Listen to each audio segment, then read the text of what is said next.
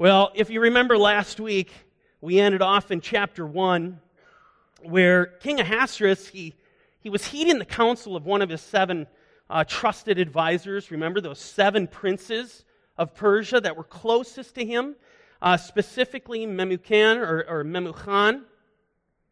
And uh, by his counsel, uh, the king uh, actually removed Vashti now, if you remember, and, and I want to emphasize this again, I want to re emphasize this point. Listen very carefully.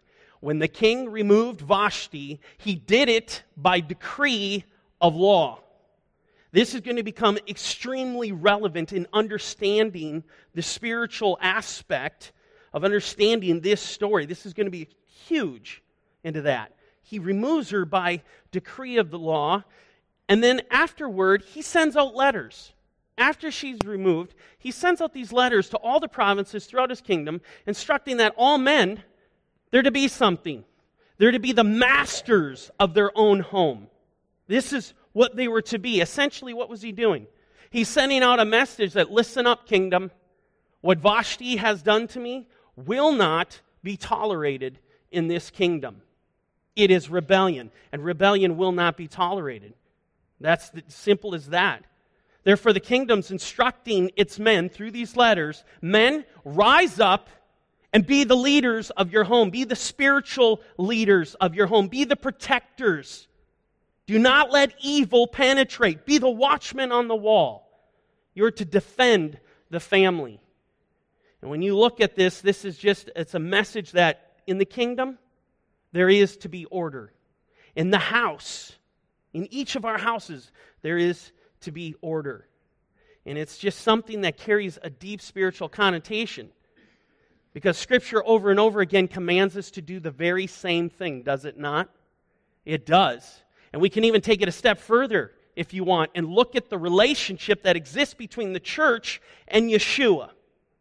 It's a mere parallel. The church is supposed to be humble, the church is supposed to submit to its husband, to its king. Well, today we are going to continue on in this story. We're going to continue on in chapter 2. We're going to break into verse 1. And this is what we read. After these things, when the wrath of King Ahasuerus subsided, he remembered Vashti, what she had done and what, she had, uh, what he had decreed, uh, what had been decreed against her. Then the king's servants who attended him said, Let beautiful young virgins be sought for the king. Verse 3. And let the king appoint officers in all the provinces of his kingdom, that they may gather all the beautiful young virgins to Shushan the citadel, into the women's quarters, under the custody of Haggai, the king's eunuch, custodian of the women, and let beauty preparations be given them. Verse 4. Then let young women, uh, let the young woman, singular, let the young woman who pleases the king be queen instead of Vashti. This thing pleased the king, and he did so. So here uh, we see that because of Vashti's removal, the king, based upon the counsel given to him, he decides to look for a replacement, a replacement for Vashti. Now, if you remember last week, I, I, took you to Matthew 22. I showed you that parable that Yeshua spoke concerning the kingdom of heaven and how it's likened to a king that goes forth to arrange a marriage for his son. And so the king, he sends out invitations. But you remember, uh, those whom he sent out invitations, they were not willing to come. Exactly how we see in Ahasuerus when he sends out, he calls for Vashti, she was not willing to come. Not just that, but in this parable, when, when the king sends out the invitations and they don't come, there's a response by the king. The king is furious. And the exact same thing is seen in the story of Esther. When Vashti re- refuses to come, when she is called at the command of the king, the king is furious. But here's the thing that parable in Matthew 22 doesn't end there. It goes on to say the following. Look at what this says. And keep in mind that Ahasuerus is now inviting other women after this had taken place. He's now sent out an invite uh, to replace Vashti. And w- look at what this parable goes on to say in Matthew 22, verse 8. Then he said to his servants, The wedding is ready, but those who were invited were not worthy. Therefore, go into the highways, and as many as you find, invite to the wedding. So those servants went out into the highways and gathered together all whom they found, both bad and good, and the wedding hall was filled with guests. Now, you look at this parable and you realize that what is being described here, it is exactly, I mean, to the T, is what is transpiring in the story of Esther. Why? Because the story of Esther is prophetic. That's why. This, again, is proof positive that this story, there's more going on here than meets the eye. The story of Esther is actually telling us, it's foretelling how the future is literally going to unfold. And as I said before, is quite literally unfolding right before our eyes. Now, going back to verse 4, I want to take you back to verse 4 in chapter 2 of Esther. There's one more thing that I want to point out, and that is this. Let's reread this. Then let the young woman who pleases the king, who pleases the king. One of the most critical parts to understanding this book, the book of Esther, to understanding how salvation works, lies within this statement right here. If we want to understand how the end of the age is going to unfold, why some are literally going to be saved and why some are going to be refused, you have this, this separation of the sheep and the goats then we need to understand what it is that the king is looking for. What is the king looking for in his queen? What is he looking for in his bride? Tells us right here. He is looking for a queen, he is looking for a bride that pleases him. That's what he is looking for. And I'll tell you, as believers in Yeshua, this is a critical component to understanding what it is Yeshua wants from us. This reveals to us what kind of bride Yeshua is going to embrace. He's only going to embrace a bride that pleases him. You want to be part of the bride? You want to enter an eternal life with Yeshua? This is the criteria that needs to be met. We need to please our King. The question is well, how do we do that?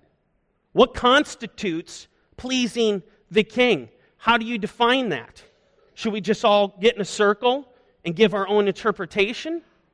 Fortunately for us, the Bible defines how it is and what it means to please the king. Taking you to the Torah in Deuteronomy chapter 5, verse 29, the Lord God is pleading. You will see that in this verse, pleading with Israel. And look at what he says Oh, that they had such a heart in them that they would fear me and always keep all my commandments, that it might be well with them and with their children forever. This is what pleases the king. Keeping his commandments, what we talked about last week, having the fear of God. It provokes us to walk in obedience. Vashti did not have the fear, therefore, she did not obey. Those who fear the king, they go forward. They obey because there's a fear of the king. Ecclesiastes 12 13. Let us hear the conclusion of the whole matter. In other words, boil down life, all of the things in life, to one thing. It's boiling it all down to this fear God and keep his commandments, for this is man's all. That's it. This is what pleases the king. Why do we do this? Well, look at what the passage says here. Exactly what we've seen last week unfold in the story of Esther. For God will bring every work into judgment, including every secret thing, whether good or evil. I told you last week what Esther did was called into an account. Whether we perform what is good, whether we do righteousness, or we choose to follow the lust of our flesh, the lust of our eyes, the pride of life. We follow these things we have one expectation removal, refusal, rejection, death. In John 14, 15, these, these words that Yeshua speak ring so true. If you love me, keep my commandments. The beautiful word, love. If you love me, keep my This is relationship. You want to be in relationship with me that's authentic and true. Yeshua says, keep my commandments. And this is actually taken right from the Decalogue, the Ten Commandments, literally. verbatim. He's quoting himself, if you will, out of the Ten Commandments. We read it every Shabbat. Obedience is what pleases him, and we cannot afford to fall into the trap of Vashti, who refused her king. There's an interesting passage located in the book of Isaiah, and it explicitly talks about pleasing the Lord. And I don't find it any coincidence. This is something Darren talked about today, actually covered in his commentary. When he told me what he was doing it on, I was blown away because the Lord convicted me to put this in here, this what we're going to look at this week. When I see stuff like that happen, I know the Lord's got a word. I know the Lord's moving. So I want to look at this because this passage has everything to do with what it means to pleasing the Lord. And this is what it says Isaiah 56, verse 1. Thus says the Lord, keep justice and do righteousness, for my salvation is about to come. Understand something about this text it is prophetic. My salvation, quite literally in the Hebrew, it is Yeshua. You actually read it's Yeshua Ati. Yeshua Ati actually means my salvation. It is Yeshua. This is a prophecy of the coming of the Lord. Make no mistake, as we go through this, you're going to see this. This is a prophecy of the King coming. My salvation is about to come, and my righteousness to be revealed. Let me talk to you about the righteousness that was to be revealed. When we go to Romans 3, Paul actually says, But now, the righteousness of God, apart from the law, apart from Torah, has been revealed, being witnessed by the Torah and prophets. John is literally, or John, Paul, he's literally pulling from this passage, from this prophecy. And he's speaking to the Romans. See, because let me give you the backdrop here. Something was going to happen that was mysterious, something that was concealed throughout all time that would only be revealed with the coming of the Mashiach, with this revelation of the Father's righteousness, where the Word was made flesh. And what was that? Well, you can see that at the end of Matthew 28. Something interesting was commanded to the apostles that they were to go to the four corners of the earth and proclaim the Gospels. Go make disciples of all nations. So, this is extremely deep. This is an extremely deep prophecy. And it's interesting because now it's going to go on to talk about, well, guess who? The foreigners, the aliens, the strangers that the gospel was to go to. Look at what it says in verse 2. We'll continue. Blessed is the man who does this, the Son of Man who lays hold on it, who keeps from defiling the Sabbath, and keeps his hand from doing any evil. I'm going on to verse 3. Do not, this is the warning do not let the son of the foreigner who has joined himself to the Lord speak, saying, Can I just say, how were the foreigners, the Gentiles, supposed to be joined to the Lord? Through faith in Yeshua, right? Do not let the son of the foreigner who has joined himself to the Lord speak, saying, The Lord has utterly separated me from his people, nor let the eunuch say, Here I am a dry tree.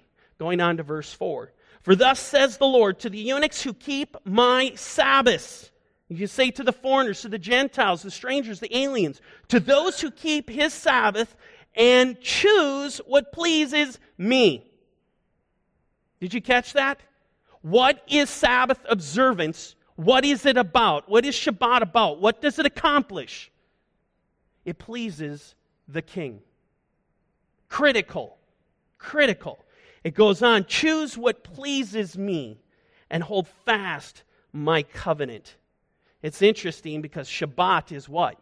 It's part of the covenant. When you look at the Hebrew divrei habarit, the words of the covenant, what are the words of the covenant? We're told in Exodus, the words of the covenant are the Aseret HaDevarim. They are the Ten Commandments. And one of which, which the Lord is bringing to the surface, one out of ten. Why not list all ten of them? Why does this one say start with Zachor? Remember the Sabbath to keep it holy. Look around at the entire world right now. And what did Satan go out and steal from the church? He has stolen the Shabbat. The thief has come. What does the thief do? He comes to steal, kill, and destroy. We need, there is a restoration that is supposed to be happening right now and is. There's revival happening right now, restoring back what pleases the king. That's why, you know, I have a heart for the church today to awaken them that they have, their house has been plundered. Satan has come in and stolen from them information, commandments that absolutely please the king. Critical information. You want to know how important this information is, how important it is to please the king. If we do these things, if we adhere to Shabbat, if we keep his covenant, we embrace these things. Look at what it says next. Even to them I will give in my house and within my walls a place and a name better than that of sons and daughters. I will give them an everlasting name that shall not be cut off. What is this talking about? Entering into eternal life. You want to see how important Shabbat is, how important his commandments are? The Aseret HaDevarim? Look at it. Understand the story of Esther. It's all about pleasing the king. This is what the king is looking for. Do not be deceived. Because I'm going to tell you, the church isn't just the only one that has been stolen from or, de- or deceived. This is spilling over into the Messianic community right now to where there are teachings going out saying Gentiles don't need to keep Shabbat anymore. It's not a sin. You better be on your guard today because deception is running amok. And what did Yeshua say? If it were possible, even the elect would be deceived. Look at what Hebrews 5 9 says. And having been perfected, he became the author of eternal salvation to all who obey him. Exact opposite of what Vashti did to Ahasuerus. She did not obey him. But here we find our king, King Yeshua, he's the author of eternal salvation to a specific group those who heed him, those who obey him.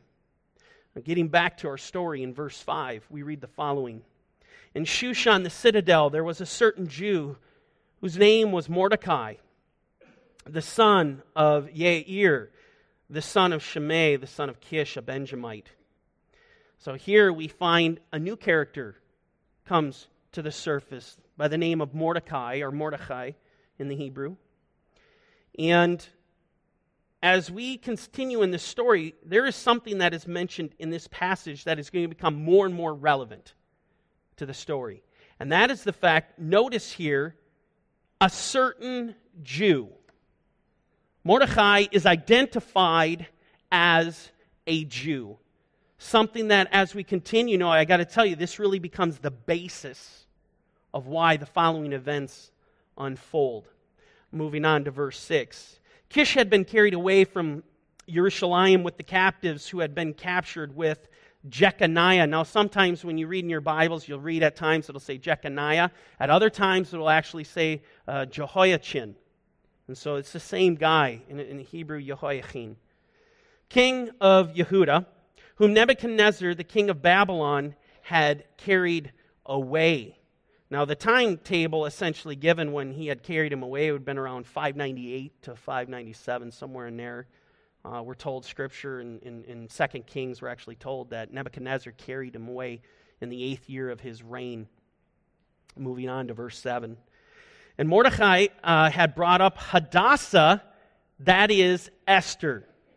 Now, same person, just two different names. Hadassah being her Hebrew, simply means myrtle and then Esther, meaning star. The only time you actually see Hadassah mentioned anywhere is right here. The rest of the time, it's always Esther. And I, and I think the reason is obvious because of the name, the definition of what Esther means. It means star. So, and Mordecai had brought up Hadassah, that is Esther, his uncle's daughter, for she had neither father nor mother. The young woman was lovely and beautiful. When her father and mother died, uh, Mordecai took her as his own daughter. Moving on to verse 8. And so it was when the king's command and decree were heard, and when many young women were gathered at Shushan the citadel under the custody of Haggai, at times pronounced Haggai, it's pronounced both ways, Haggai or Haggai, that Esther also was taken to the king's palace into the care of Haggai, the custodian of the women, verse 9. Now the young woman pleased him, and she obtained his favor. So he readily gave beauty preparations to her, besides her allowance. Then seven choice maidservants were provided for her from the king's palace, and he moved her and her maidservants to the best place in the house of the women. So, out of all the women that are brought in, we see Esther, she obtains a special favor, if you will, in the eyes of the custodian, the king's custodian, Haggai. Out of all the women, it was Esther who was provided seven choice maid servants. We look here. It was Esther who was literally moved, separated, and given the best place in the house of the women. It was Esther, Esther who, was, who was just totally set apart, if you will. If you haven't picked up on this yet, clearly Esther is referring to or represents something quite fascinating. Israel, the nation. She is a picture of the nation of Israel. And like what we see happening here with all this favor being given to Esther, the special separation, she's moved away from the other woman, given the best place in the house. In the very same way, who does this sound like? Well, in every way, it sounds like Israel, right? a nation who was separated, a nation that was given special favor, that was honored above all elders. In fact, the nation of Israel is a nation that hasn't gone unnoticed. Even amongst the Gentile nations, we all recognize her as being exalted. There's something special about this nation. One of my favorite commentaries on the Jewish people was actually by a president of the United States our second president, John Adams. In the early 1800s, he wrote a letter to Vanderkam. And this is what he said regarding the Jewish people. It speaks volumes. He said, I will insist the Hebrews have contributed more to civilized men than any other nation. If I was an atheist and believed in blind eternal fate, I should still believe that fate had ordained the Jews to be the most essential instrument for civilizing the nations. They are the most glorious nation that ever inhabited this earth. Goes on. The Romans and their empire were but a bubble in comparison to the Jews. They have given religion to three quarters of the globe and have influenced the affairs of mankind more and more happily than any other nation, ancient or modern. This favor that was given to Israel, that's been bestowed upon the Jewish people, this is something that hasn't gone unnoticed. They've been separated, just as Esther was separated. Deuteronomy 14 2. Look at this. For you are a holy people to the Lord your God. And the Lord has chosen you to be a people for himself, a special treasure above all the peoples of on the face of the earth. And going to Leviticus 20, 26 on the heels of that. And you shall be holy to me. For I, the Lord, am holy and have separated you from the peoples that you should be mine. Esther was identified as someone special. I mean, above the rest, separated, exalted. Might call her a special treasure in the, in the very same way that Israel is identified. So there's no question that she is representative of this beautiful nation adored by God. Moving on to verse 10. Esther had not revealed her people or family, for Mordecai had charged her not to reveal it. In other words, Mordecai basically told her, Don't tell anybody you're Jewish.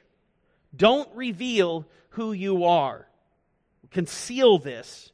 And you just think about the faith. I mean, let's just be honest. You think about the faith and, and who the elect of God, who Israel is, in the eyes of the people, while at one time people can look at them in awe. How could, is it possible that these people could go back to the land, who are few in number, and literally overnight take the land back? It's, it's, if you study the story, what happened in 1948 and what led up to, to 1948, it blows the mind. There's only one way any of that could have happened. There's only one way all the stories we read about could happen is if God was with them. They're an awesome, it's an awesome picture. They're an awesome people. Everything that the Lord has done, it has been awesome, incredible. Now, on one hand, we have all of this known, and people see it with their own eyes. They're even in amazement. The nations, the Gentile nations, heard about it even as Israel's coming out of Egypt, and they trembled with fear. They feared the God of Israel. But there's another component of this, and that is this Israel, the elect of God, have a special concealment. In other words, there are scales on the eyes of people in the world. They really don't understand what the faith is about. They really don't understand why we do what we do. They don't understand these components of why does Israel think they have rights to the land. There are scales in their eyes. In other words, there's concealment. So one ticket is, is there's total revelation. Another ticket is, another side of the coin is, is well, there's total concealment.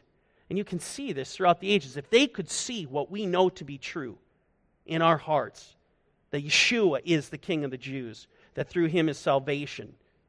If they saw this with their eyes, they would fall to their knees today. If they saw the King coming with the heavens ripped open, they fall to their knees. But there is a concealment until a specific time. And you know what scares me? Is when you see concealment in Scripture like that, the people, there's a concealment because the Lord wants to bring the wicked into judgment. And then there's the revelation. Frightening, frightening thing. So here Mordecai tells her, Do not reveal that she's Jewish. But it goes on to say, look at what it goes on to say. And every day Mordecai paced in front of the court of the women, the women's quarters, to learn of Esther's welfare and what was happening to her. I find Mordecai's care or concern for Esther to be quite interesting. He's pacing back and forth daily. Daily. His primary concern is Esther's well being. Well, isn't that interesting? Because the Lord operates towards his elect in the very same manner. I mean, what does Peter say? He says in uh, 1 Peter chapter 5, verse 7, casting all your care upon him, for he cares for you. This is what I love about our King. This is the hope that we have. We cast our cares upon him. He cares for us. Don't let Satan deceive you and warp your mind telling you the Lord doesn't care. He doesn't care what happens to you. He doesn't care about your trials and tribulations that you're going through. He does care. Bring your cares to Him. He loves you. Psalm 34, verse 15. The eyes of the Lord are on the righteous, His ears are open to their cry. The Lord is concerned for his children. His eyes are going throughout the land. We know that the eyes of the Lord go to and fro. His eyes are seeking the well being of his people because he cares. They never leave us. The eyes of the Lord are on the righteous. let me tell you, you are going to need that comfort as we get into the days into the future. You need to have that strength of knowing in your heart the Lord's eyes are on you. He is watching and he loves you. Moving on to verse 12. Each young woman's turn came to go into King Ahasuerus after she had completed 12 months of preparation, according to the regulations for the women. For thus were the days of their preparation apportioned six months, six months with oil of myrrh, six months with perfumes and preparations for beautifying women. Now, we're going to have an honest moment here for a second. And I'm going to let you into a very scary place called my mind. And tell you, when I first read this, I'm going to give you my first initial reaction. I look at this and I was like, 12 months of rigorous beautification going on here? You have to ask yourself, how unfortunate looking are these Persian women? that they need 12 months to do this. Look at this. It says, what does it say here? Six months of oil six months of perfumes. And I'm thinking, what kind of smells are we dealing with? that we have to mask these things. Is the water bad? Well, clearly, I'm being silly. I should rarely let you in there. what is actually going on here? Well, on a very simplistic level, you might just say, Well, Daniel, can't you read? Simply, uh, this is the custom of the Medes and Persians. This was normal. This is what they did. Before they were to go to the king, they would go through these preparations. In fact, you could take it a step further and say, Daniel, I mean, look at all the kingdoms. There's always been customs in every generation and through all the various kingdoms of the earth, there would be specific customs that, that, that would be appropriate for before a, a, a, bride would be joined to her king or concubines joined to the king. There, are there's specific customs. And there are, so it's, you, you could look at this and just kind of slough it off to the side and say that this is totally normal. Nothing out of the ordinary. However, I will tell you there is something a little out of the ordinary. There's something more going on here than meets the eye. And let me tell you why I say that. There are terms being utilized in this passage here that stick out. You know, if you're someone that has been immersed in Torah, if you're someone that's been immersed in Scripture as a whole, Genesis to Revelation, I'm telling you, there are terms within this passage, they are flying off the page. You cannot ignore them, at least on a spiritual level. They cannot be ignored. Notice here that as part of the preparation in this passage, we're told that these women are anointed with the oil of myrrh and also covered in perfumes. Again, if you're familiar with Torah, these terms are very, very meaningful. And let me explain what I mean. When you go to the book of Exodus and you look at the composition of uh, the, uh, the anointing oil, the holy anointing oil, this is what we find in Exodus 30, verse 22. Moreover, the Lord spoke to Moses, saying, Also take for yourself quality spices, 500 shekels of liquid myrrh the very first thing, this primary component, this primary ingredient in the holy anointed oil, which the Kohanim were anointed with, which all the articles, everything that was in the tabernacle, the temple, would have been anointed with. The primary one, the first one is liquid myrrh, or you could say oil of myrrh. And then it goes on to say half as much sweet smelling cinnamon, aromatic, you would say perfume. 250 shekels. 250 shekels of sweet smelling cane. Again, perfume, aromatic. Going to verse 24. 500 shekels of cassia. It's kind of a form of cinnamon. According to the shekel of the sanctuary, and a hin of olive oil. And you shall make from, the, uh, from these a holy anointing oil, an ointment compounded according to the art of the perfumer. It shall be a holy anointing oil. So when I read and Esther 2:12 that there was preparation. Okay, there's this time of preparation with oil of myrrh and with perfumes. A flag goes up for me immediately on a spiritual level. Utilizing these terms in the context that are that they're being used, it is amazing. These women are being prepared. You look at this passage, they're being prepared to be joined to the king. And the very sign that they are going to be meeting with the king is the fact that they are going through this preparation, right?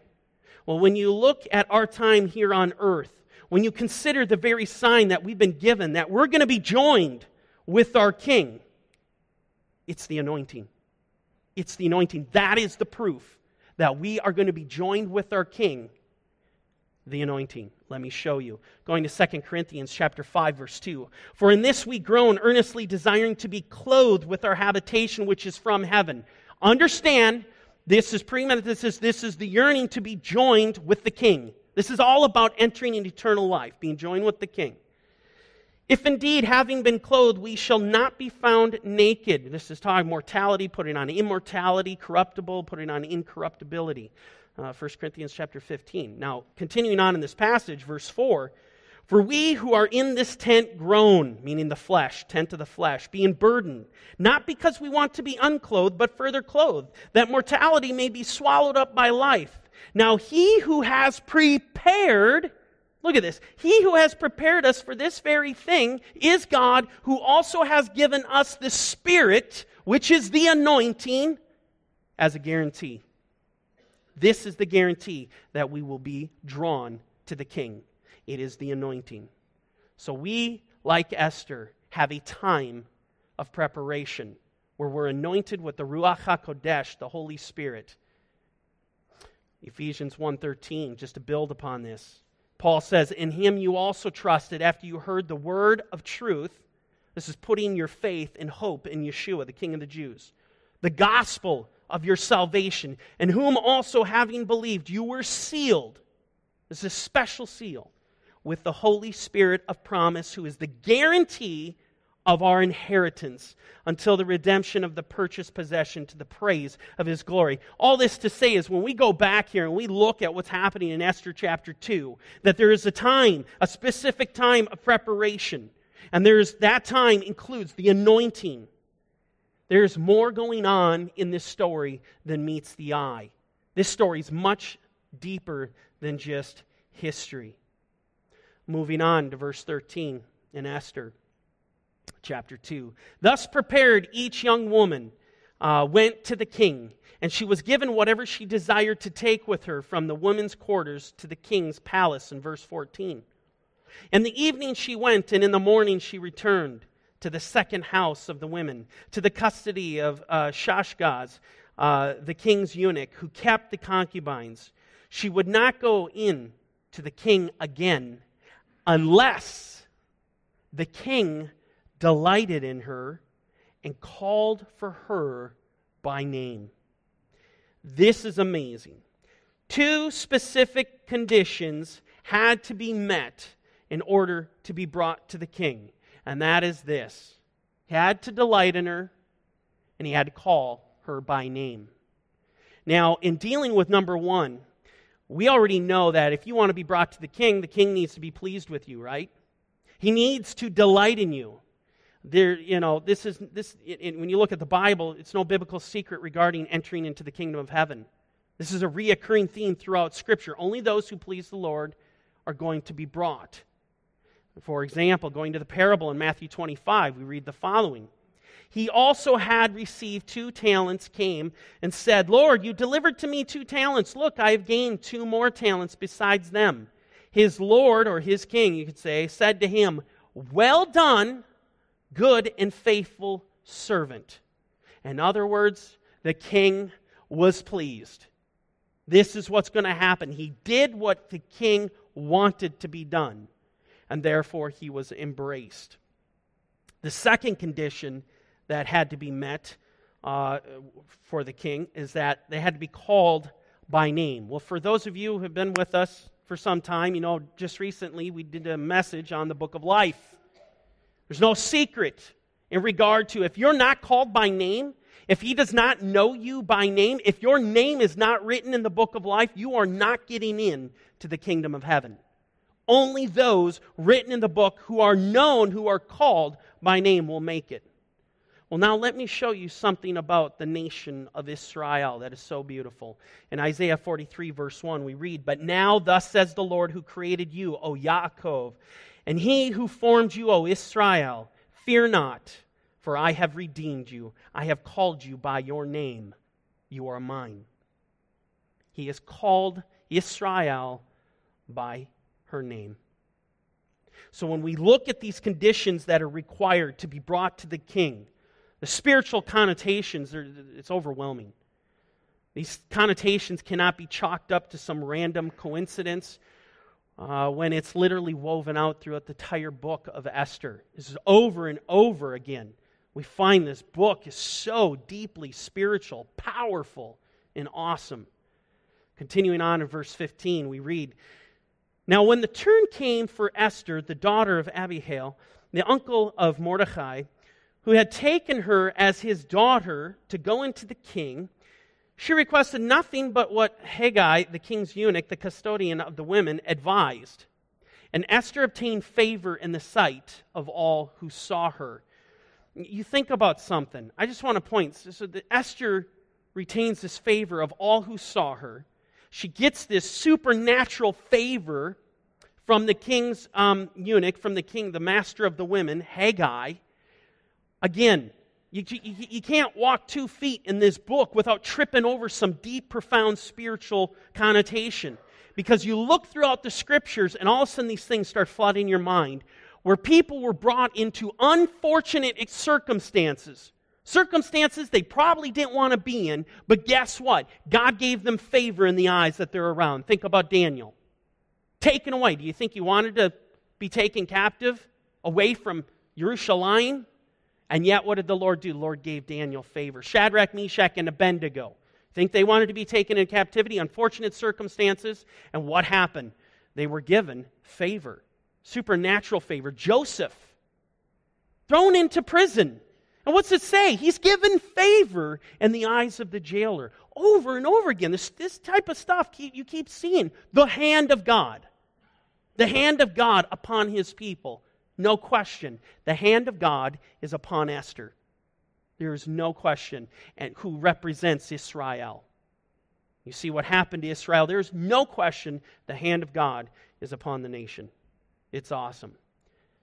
So, in verse uh, 15, obtain favor for all who saw her. Moving on to verse 16. So, Esther was taken to King Ahasuerus into his royal palace in the 10th month, which is the month of Tevet in the seventh year of his reign, verse 17, the king loved Esther more than all the other women, and she obtained critical.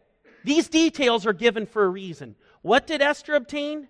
Grace and favor. You look in the Hebrew, it's chen, vehachesed. You look, hesed is what? Loving kindness. This chesed is loving kindness, and chen is grace. She obtains this grace and favor.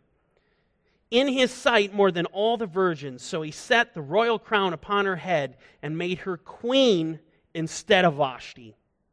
Vashti was replaced by the one who had, was given grace and loving kindness. This is amazing when you consider Psalm 84, verse 11. For the Lord is a sun and a shield.